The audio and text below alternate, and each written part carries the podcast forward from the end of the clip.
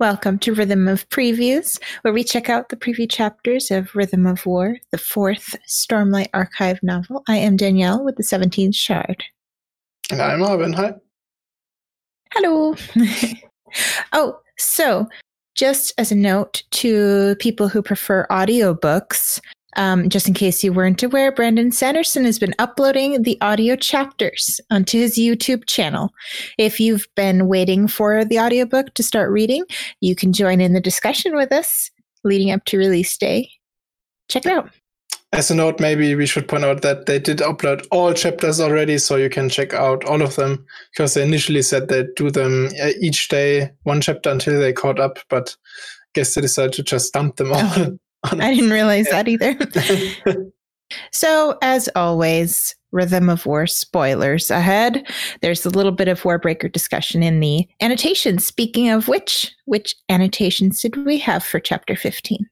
So Brandon Appendy was really excited for us to finally get to uh, to get to this chapter.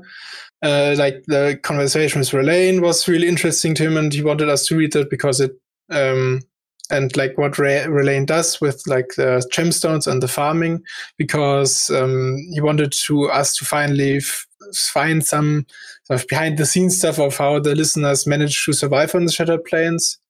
And he obviously also enjoyed writing a fight using Awakening again in this chapter. Like it's been, I guess, uh, Vivenna used some Awakening in in um, Oathbringer, but we didn't really see her use it for the fight. So uh, that's yeah, I, I, can imagine that Brandon really liked that. Doing going back to that story a little with um, or the magic system.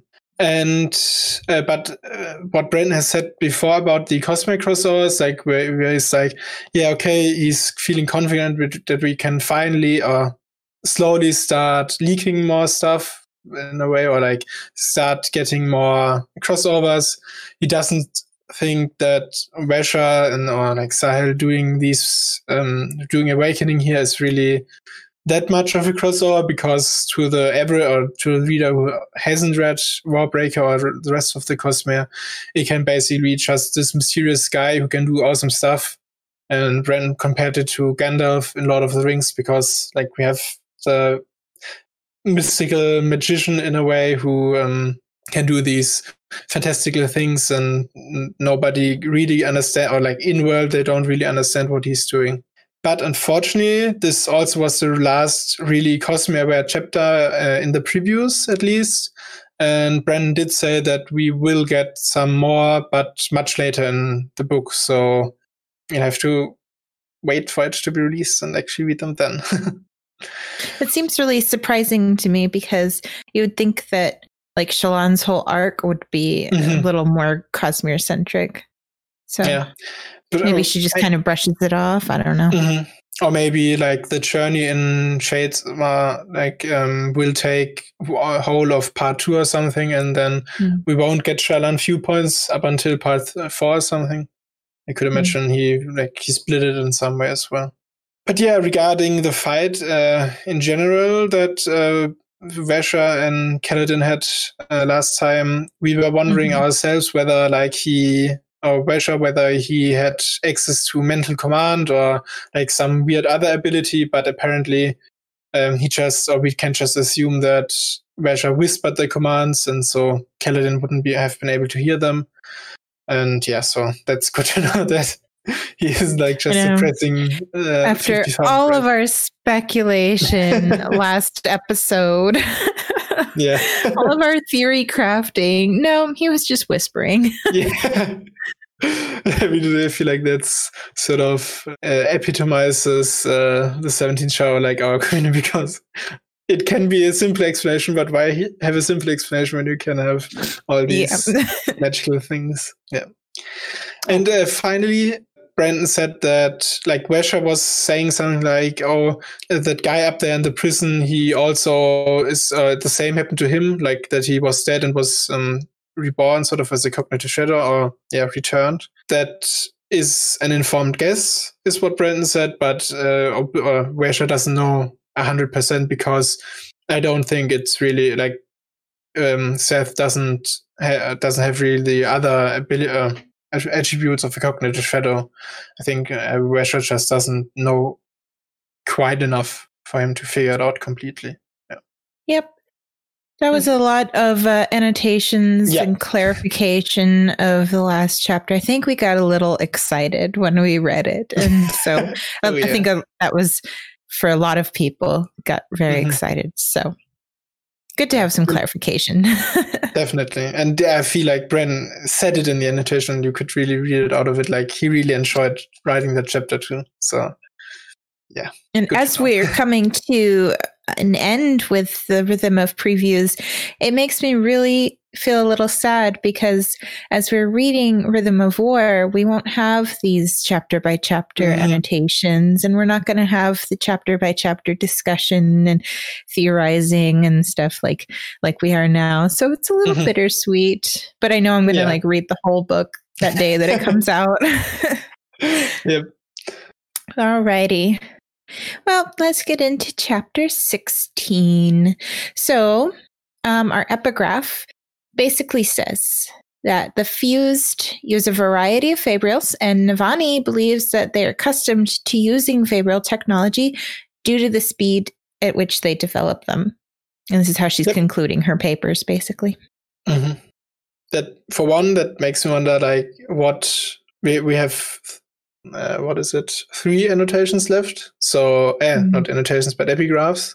So, mm-hmm. what will she be talking about there? Is it just like, will will the lectures continue, or will it be something else? That's a little weird. I feel when she says it's the final one. Um. Yeah. So. Well, yeah. Maybe maybe she is just like this is the first sentence in her last paragraph. it could be, yeah, very well. But uh, speaking of the uh, talking about the uh, epigraph itself, I find it a little weird, I guess, that uh, Navani just is, or like, how she does she come to the conclusion that the thing, uh, the Fused must have had these fabrials for such a long time? Like, is, does she just think the singers aren't intelligent enough or something to figure out fabrials uh, that quickly? That's yeah, I was definitely getting a bit of a vibe that she has some kind of bias against them that mm-hmm. they're not able to create them that means that they just already have them yeah. it's kind of a weird way of um, assuming how they're coming up with these fabrials because mm-hmm. the fabrials are are she even mentions that they're countermeasures so it doesn't make sense to me why they would automatically have a countermeasure yeah in reaction to what they're being, you know, attacked with or whatever. Mm-hmm. So and it's kind of strange. I feel like with the uh, Venli chapter that we had, where the nine talked about or wanted to know whether the Fabrial that um, what's his name? Uh, Lezian.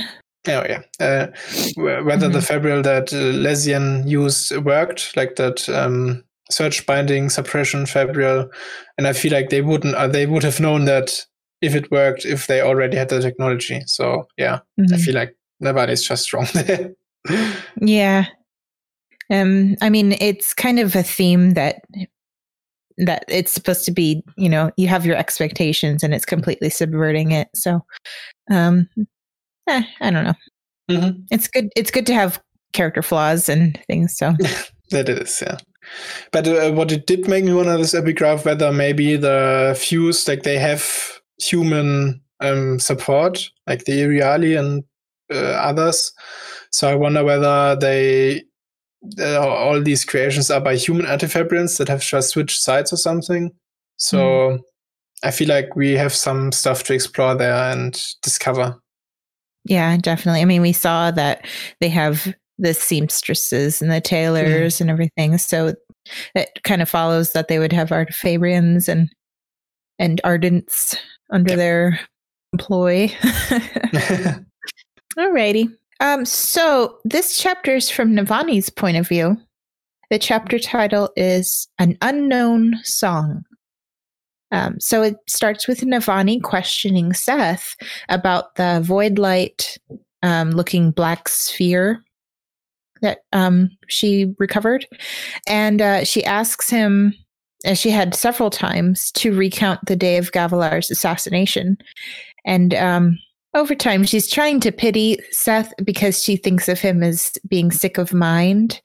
Um, but she's very uncomfortable there, and her discomfort forces her to leave this kind of jail cell. It, which actually is kind of like a room that they turned into mm-hmm. a fake jail cell. she finds herself up high in the tower and discusses some findings with the Ardents. And she shows that black sphere to a jeweler who's working on a telescope. And she asks the, the Ardent to run some tests and report, report back to her. Um, and then Shallan and Adolin, as well as Dalinar and Taravangian, show up, and Mink. So all these different characters from the whole first part, uh, they show up up there. So Navani, Dalinar, Mink, Shallan, and Adolin go into a private room, and they're going to show Mink some maps that Shallan light weaves in front of him. and that's how it ends. Yep. So let's start at the beginning, where we finally um, get some insight of how void light looks. Because mm. um, it's always been like we have had people describe it as like this black violet light, but we never really had some more scientific explanations of what it would look like. And I find it really cool that um, Rushu the Ardent is telling Navani that it, this is like, she calls it hyperviolet or something like that. So, and um, this is based on the concept of Stygian colors mm-hmm. in real life. And that's really cool that Brandon has sort of found a way to put this into the book in a sort of inward way. Yeah, I thought that was really cool too, because it's a real world phenomenon. Mm-hmm. So you can see these Stygian colors by looking at an opposite color and then looking at a black surface. So if you want to see what void light looks like, you can look at a yellow surface for like a while. I, I tried it this morning for about 30 seconds. And then you look at a black surface, and the color that you see, the after image, is called Stygian blue and it's kind of like this blue black color, which is really cool. Mm-hmm. Yeah, it really is. And it's not I've, something that you can actually replicate with like pigment or mm-hmm. anything. Mm-hmm. So it's it's a really neat fantasy element that's actually real. yeah. And I love how like Navani doesn't really believe Rushu. Like, uh, how can there be a color that doesn't really exist and mm-hmm. like that? And just like Rushu a lot as well.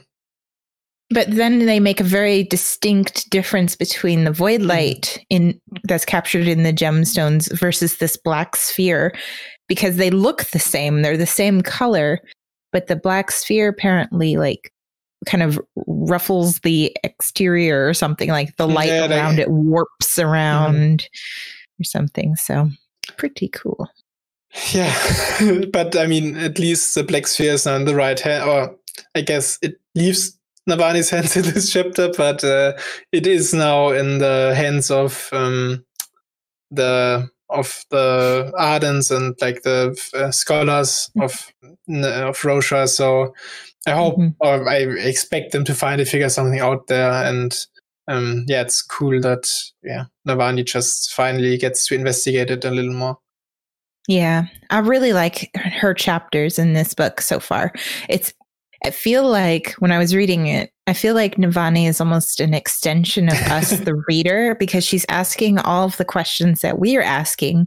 And so it's a really neat character to follow because she doesn't know things, but she wants to learn. And we are like desperate to learn all of these mm-hmm. things. So, really, really neat chapter with lots of information for the geeks. yeah. And it's also good to have finally finally have an external viewpoint of how Szeth behaves and like how mm-hmm. he yeah, how his um, mental problems I guess manifest outside because like we know he hears these voices and uh, um, is like plagued by them. Having somebody externally see that is really cool to finally get a, some perspective on it. I feel. Yeah, I know when Navani was in there, it was all brightly lit mm-hmm. um, with with I think it was gemstones that were infused yep. with stormlight. Um, mm-hmm. And but she felt so uncomfortable in there. And it reminded me of how people act around Nightblood. And Yeah. so I was thinking, she's thinking that it's, it's being in proximity to Szeth, but it's actually, in my opinion, it's actually that she's around Nightblood and she's feeling really uncomfortable because she's not like, you know, his definition of evil. So, Yeah, I, I agree with that because, um, like Navani says, it's how, how about how Szeth killed Gab- Gabela, of course, and how um, she still just uh, hates him and like yeah, is repugnant to him in a way, I guess, in that um, way, and that she feels ill because of that. But the way she describes it, like it's, she actually feels um, bad to her stomach there, and that seems to um, yeah agree with how people perceive Nightblood when they are deemed good. Yeah, as you said it, uh, or not evil by him or Mhm. by it. So yeah, and it also makes sense that Navani wants to throw Nightblood into the ocean, which I don't get honestly, but it helps like it helps me understand why she would want to do that. m- my jaw honestly dropped when I read that they apparently just sank the thriller Ein Nergaoul the Unmade into the ocean. Like, Mhm. e- especially Navani, she, why she would have been the first person to say, "Oh, maybe we can turn this into a fabrial or something like that." So, uh, why did they do that? It's, I know it seems it seems weird because then they can't keep an eye on it. Mhm. And like we know from several instances that things can be recovered from the ocean. so I don't get it. Like I really don't. And not only the the fact that Nergaoul, whatever, Mhm. is is there, but that's a perfect gemstone too, right? Yeah, so they're yes. losing this really powerful artifact too. I don't Mhm. it didn't make sense to me. Not at all. kind of And I but like I guess Navani and Dalinar came up with that idea together. Yes, I, I, they at least came up together to um, keep, or like they decided together they would keep uh, Szeth alive, which Mhm. I find is just a cool touch there. That Bren, especially like explicitly said they decided together because we in the earlier chapters we sort of saw how Navani really struggled with uh, being recognized and um, does wants Dalinar to treat her as an equal and not like just command stuff without asking her first. So it's cool that they decide together to keep him alive. I agree. Definitely shows growth on Dalinar's part where he's Oh yeah, make help making decisions, informed decisions with the agreement of the people that he's, you know, married to and people that he's working with for this country, you know. hmm Uh, but I also found interesting how apparently Dalinar insisted on keeping Nightblood with Szeth here. So Mhm. I wonder whether it's just like instinct or something, or like he because Szeth, uh, Szeth actually seems like a good candidate for holding Nightblood because he doesn't really want to kill anymore. Like he's uh, haunted by all the people he killed, so like it's relatively safe with him. While with others, they might use Nightblood. Yeah, it's cool to see. Like oh, I wonder whether Dalinar just I don't know saw that or whether he has some deeper knowledge because what we've seen so far, he seems to be a little myster- more mysterious in this book in a way because, like, oh, yeah, there's nine types of Fused and stuff like that. He just apparently just knows stuff now. Yeah.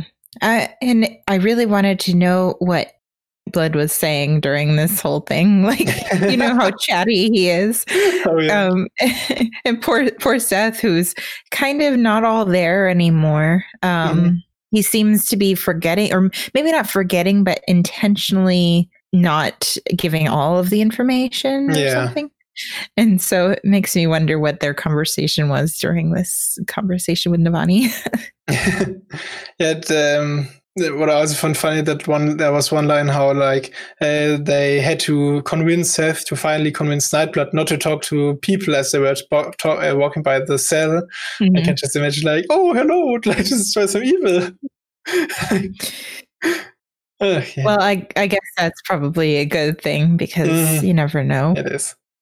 You can Yep. manipulate people to do. I wonder how Nightblood feels being locked in well, locked in this cell. Um, hmm, I wonder whether Nightblood even really realizes that, like, because it does have a weird perception of at least time and presumably space as well. So Major thinks uh, doesn't really care. But yet, if it notices that they are not really moving or not, he's not, uh, it's not being put to use, uh, he'll probably react weirdly in some way. Mm-hmm. But we do see how how Szeth is mm. reacting to it. He's kind of in a good place almost. where he's in there. You know, they gave him everything that he asked for. They gave him all the light to, I guess, let the the voices be a little quieter for him. Mm-hmm. Yeah, actually, like um, I wonder whether that uh, the fact that he wants to uh, wants the room to be completely lit without any shadows is oh because in Oathbringer we sort of had that that in the shadows it's where the voices come from but I wonder mm-hmm. whether it's maybe also something to do with Highspren and like uh, his Spren in particular, who he doesn't want to talk to him or something like that. So he, because it also reminds me of the fact that he is in fact not truthless. And um, mm-hmm. yeah, so maybe it's something to do with that as well. It's possible. And then he mentions also when he was in Shinovar that the uh, the prophetic death mm-hmm. rattles um, were happening there too, which is kind of interesting to, yeah. to hear. Yeah, so I guess it's confirmation that uh, Moelach, uh, whatever you, however you pronounce it, was in Shinovar at some point. so yeah, that's interesting because um, we've seen him like, uh, or like Taravangian is also interested in where he's moving, and he's been moving towards the uh, Peaks, I think is what they last found out. Mm. So, yeah, I wonder just how much traveling sort of he did across Roshar in uh, since the desolations. Yeah, because it seemed like that's a that's a common thing over in mm-hmm. Shinovar because they they kind of revere that as prophetic, you know, words so uh, I wonder how long it was. It's been going on there, and if it's not going on there now. Yeah, maybe it also was just like they have stories of prophecies or something like that. So it was mm. way in the past or something. But definitely wishing we finally had some Szeth flashbacks to Shinovar. Mm-hmm. Do wait, which book is he supposed to be? He's supposed to be book five now, I think. Oh. Because he was supposed to be Oathbringer, I think, and book five was supposed to be Dalinar, but mm-hmm. Brand decided to switch them around. I think is what happened. Yeah. Hmm. So, so he'll probably have like a, a kind of a big part in this if oh, he's yeah. going to be the main flashback for next book. Mm-hmm. I mean, I think Brandon has said that from Szeth in this book we will only get one interlude. So we'll really have to wait for book five, unfortunately, to find anything out. But uh, then hopefully we'll finally have some answers to what the Shin are like. Yeah. Mm-hmm. Well, and then we have Navani who is looking out over what was it called? The Cloud Walk. Mm-hmm. Yeah.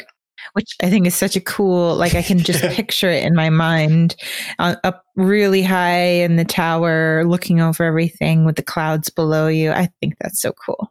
Mm-hmm. But she's looking down over all the people that are arriving or that are living there now. And she sees all of these different people.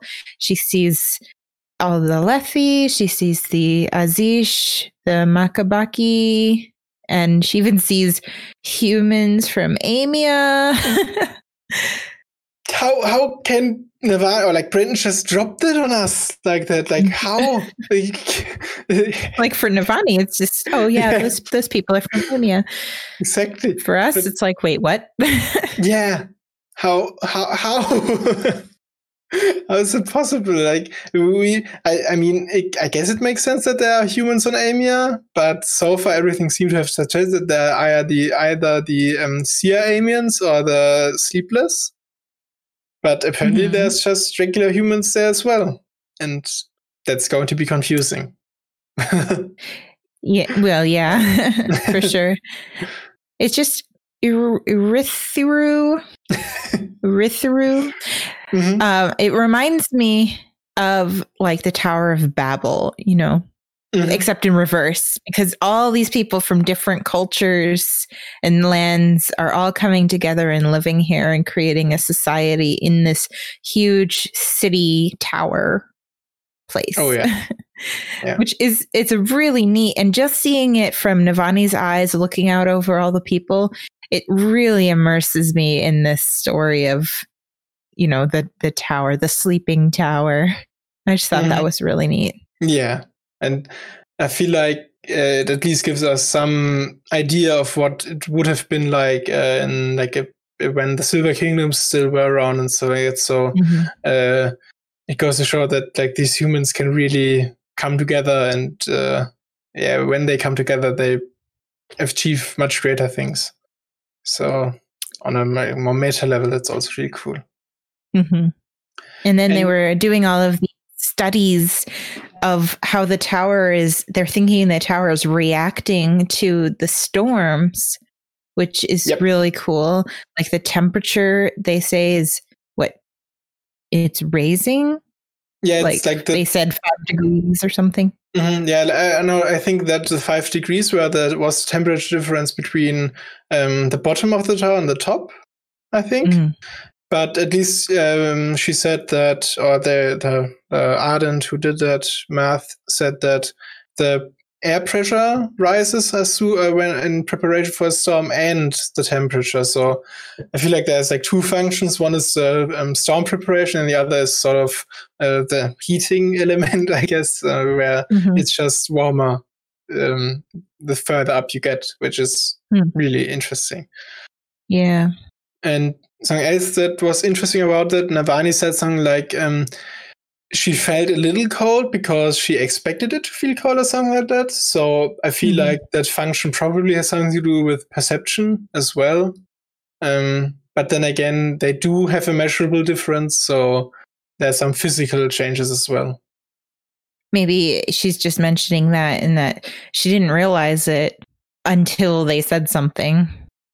Could be, yeah, yeah before Navani even talks to the to the uh, scientists, there's something very important that happens because she uh, sees Gavinor and hugs him and talks to him, and that's just ah, he's adorable.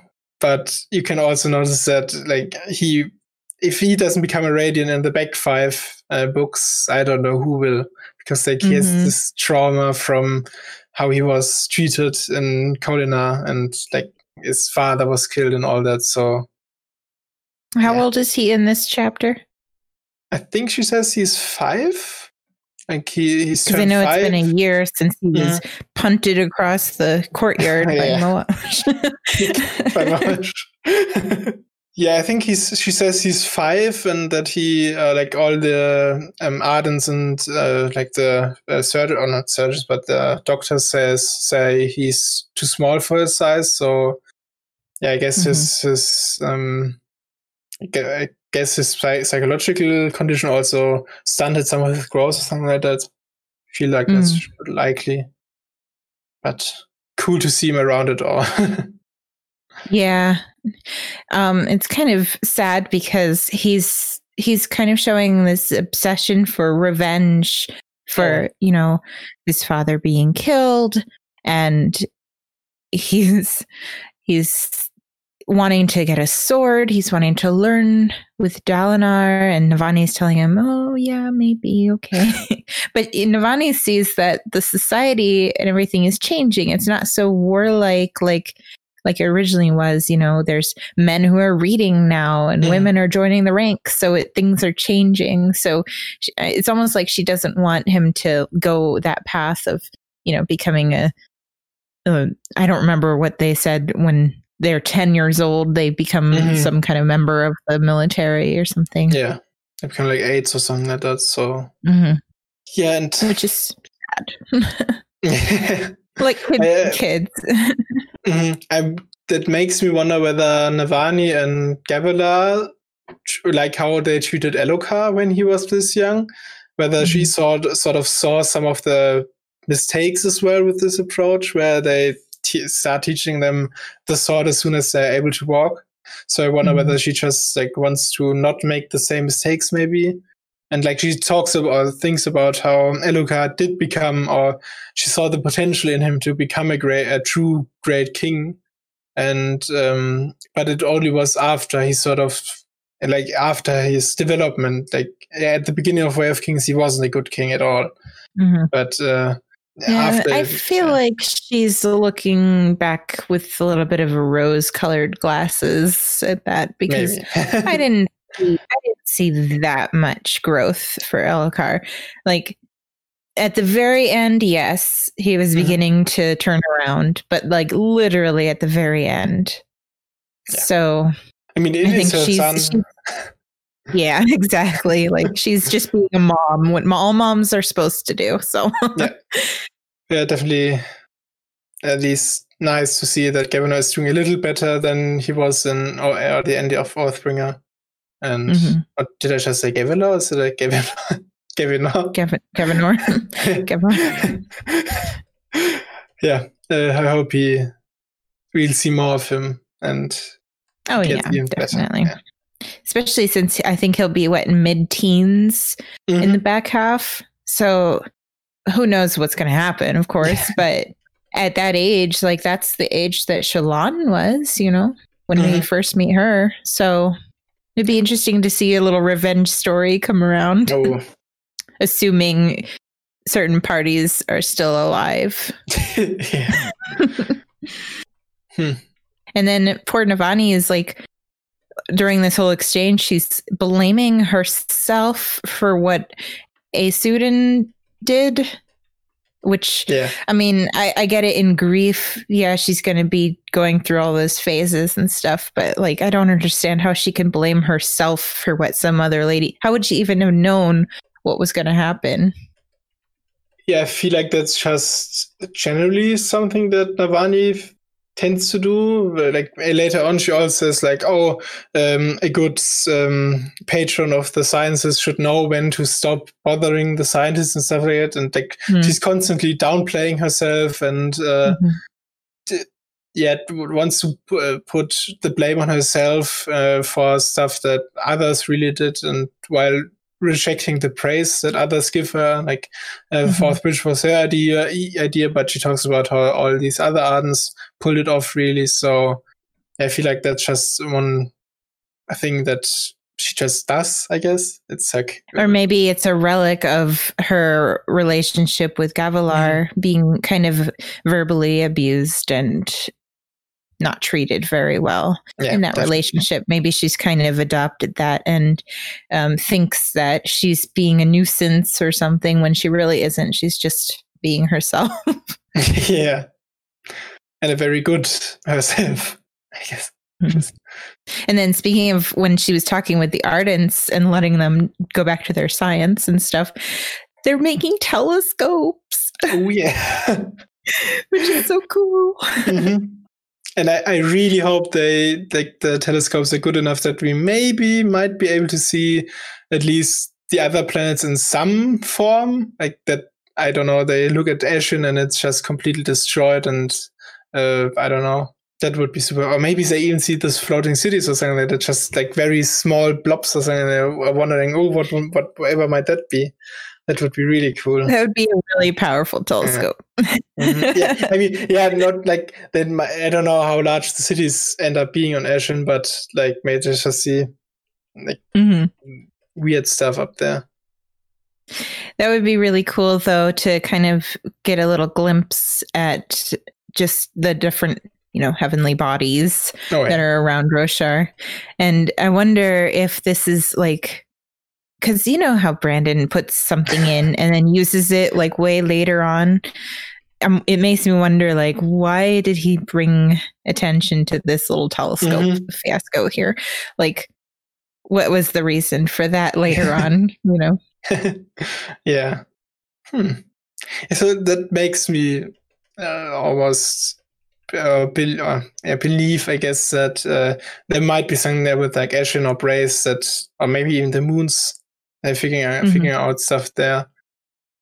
But yeah, um, I guess it also gave him excuse to uh, introduce these lens makers um, Mhm. who previously were jewelers and how they I really like how they are inspecting the black sphere here and talking about how it's um I guess it's almost a perfect gem the Mhm. way it's cut so Yeah, and apparently it's held on to that void light for six years, I think Navani said. Yeah. And um, it's still going strong. So it's, I don't know if maybe it actually is a perfect gemstone. They just don't have the tools to to really make sure and say a definitive statement about that or something. Mhm. That that does make me wonder, like, where did Gavilar get that sphere from, or like the gemstone Mhm. in it? Because I, no, I think it was one gemstone, like it wasn't in a sphere, actually, but I can't quite remember. But like, did the Harris provide it, or does he some have somebody who just casually makes perfect gemstones for him? Uh, or did he have anybody like that? Or maybe maybe there's like a, a special person who is very good at cutting these gemstones Mhm. and they're manufacturing almost perfect gemstones. Yeah. and I thought that was really interesting too. Even I don't know if it actually means anything, but they said that the the value of that sphere would be more than a normal one because of the Mhm. cut of the, the gemstone inside it, which I thought that was kind of a neat little tidbit. Oh yeah, yeah. I, I guess it also makes me wonder whether they might study it further to figure out maybe how it was cut or how they could achieve um, hmm better um, yeah ways of storing stormlight. But in general about the Black Sphere, um, Brandon has said at some point, like in some WoB, that by the end of Oathbringer we should have figured it out what it is. And I, did not know feel- that he said that. I've never felt uh, further away from understanding this black sphere because with, uh, instead of answering the mysteries, he just dumped more on us here. And yeah, yeah. Maybe Navani will hear back from these ardents and give us some more hints. Mhm. yeah, Because I'm completely in the dark about it. I have no idea what it is. I'm not going to pretend to know. But the way Rlain, like you talked to Rlain about it, and he said it sort of pulses with a weird rhythm that he doesn't really Mhm. recognize. And rather than like he says that White Light wants them or wants him make uh, makes him want to draw in this the Void Light and use it. Well, this one is actually like repugnant, and he uh, like Mhm. he feels, yeah, I don't know, yeah, negative energy from it. I guess from the rhythm. It kind of makes me nervous because Navani was saying that she wanted to have a radiant try and Mhm. draw in the void light from that. Yeah, Like, uh, that's probably not a good idea if we don't know what Probably not. Is. Gonna like release some old god or something. yeah, yeah. I I do wonder whether it might be a Fused that's uh, trapped in there. Like it it it requires a perfect gemstone because otherwise you couldn't contain it or something like that. Hmm. So Well, when Rlain said that it was, it was had a different unknown rhythm, that kind of made me feel like maybe it was not from Roshar. could also be yeah. Maybe it's ruin light. I don't know. Oh God, that'd be terrible. Yeah. yeah, but I feel like if, it is a Fused, I feel like this, or like with our um, the nine are worried that the humans figure out how to capture what's uh, fused and uh, in general how Navani might, or where, where she might be going. I feel like it could be a Fused that's trapped in there, and that Mhm. it's like sort of the key for them to figure out how to trap them. Uh, I could definitely Yeah. see that happening. I wonder if we'll figure it out by the end of the book. I hope, because otherwise, like that WoB couldn't be further from the truth. right? Yeah. Is there anything else you wanted to talk about? Oh, just at the end when um, they all meet or are in the meeting room, and uh, how I really love how much like a father-in-law Dalinar is acting there. I Feel like it's uh, sort of a little like it's uh, he fulfills the stereotype in a way because he still wants to like talk to his son and uh, wants him to be his like the perfect Alethi man and stuff like that.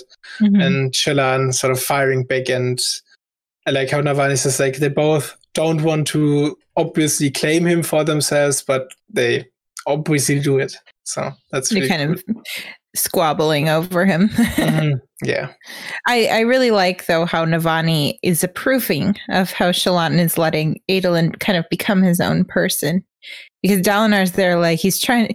Shallan's trying to turn Adolin into her, but no, she's just allowing him to express himself, like Yep. away from Dalinar's high standards and away from, you know, his expectations of Adolin. So I thought that was nice. Because Mhm, Navani's kind of like, you know, gonna be his his stepmom, so she's trying to be a good role model and I, I do find three new pairs of boots in a single week a little excessive, but yeah, it's cool to gold see. trimmed boots. gold trimmed boots. Yeah. It's, And I yeah, love how he's like putting it up on a table to show people, like, look at my boots. yeah.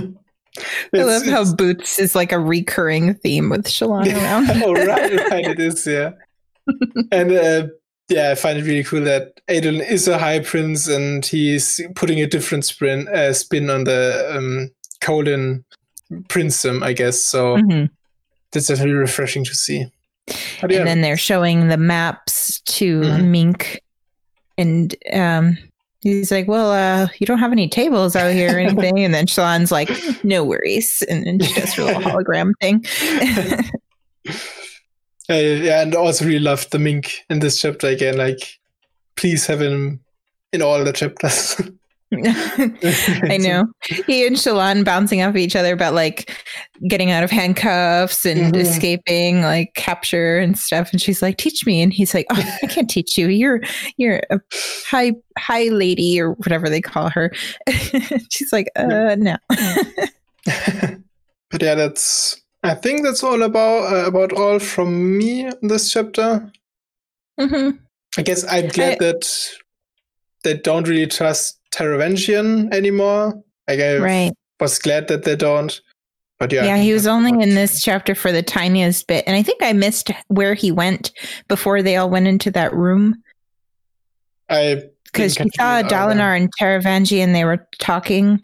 And then after she does her discussion with the Ardents and everything, they go into the room, but Taravangian's not there anymore. I don't know exactly where he went after Mhm. that.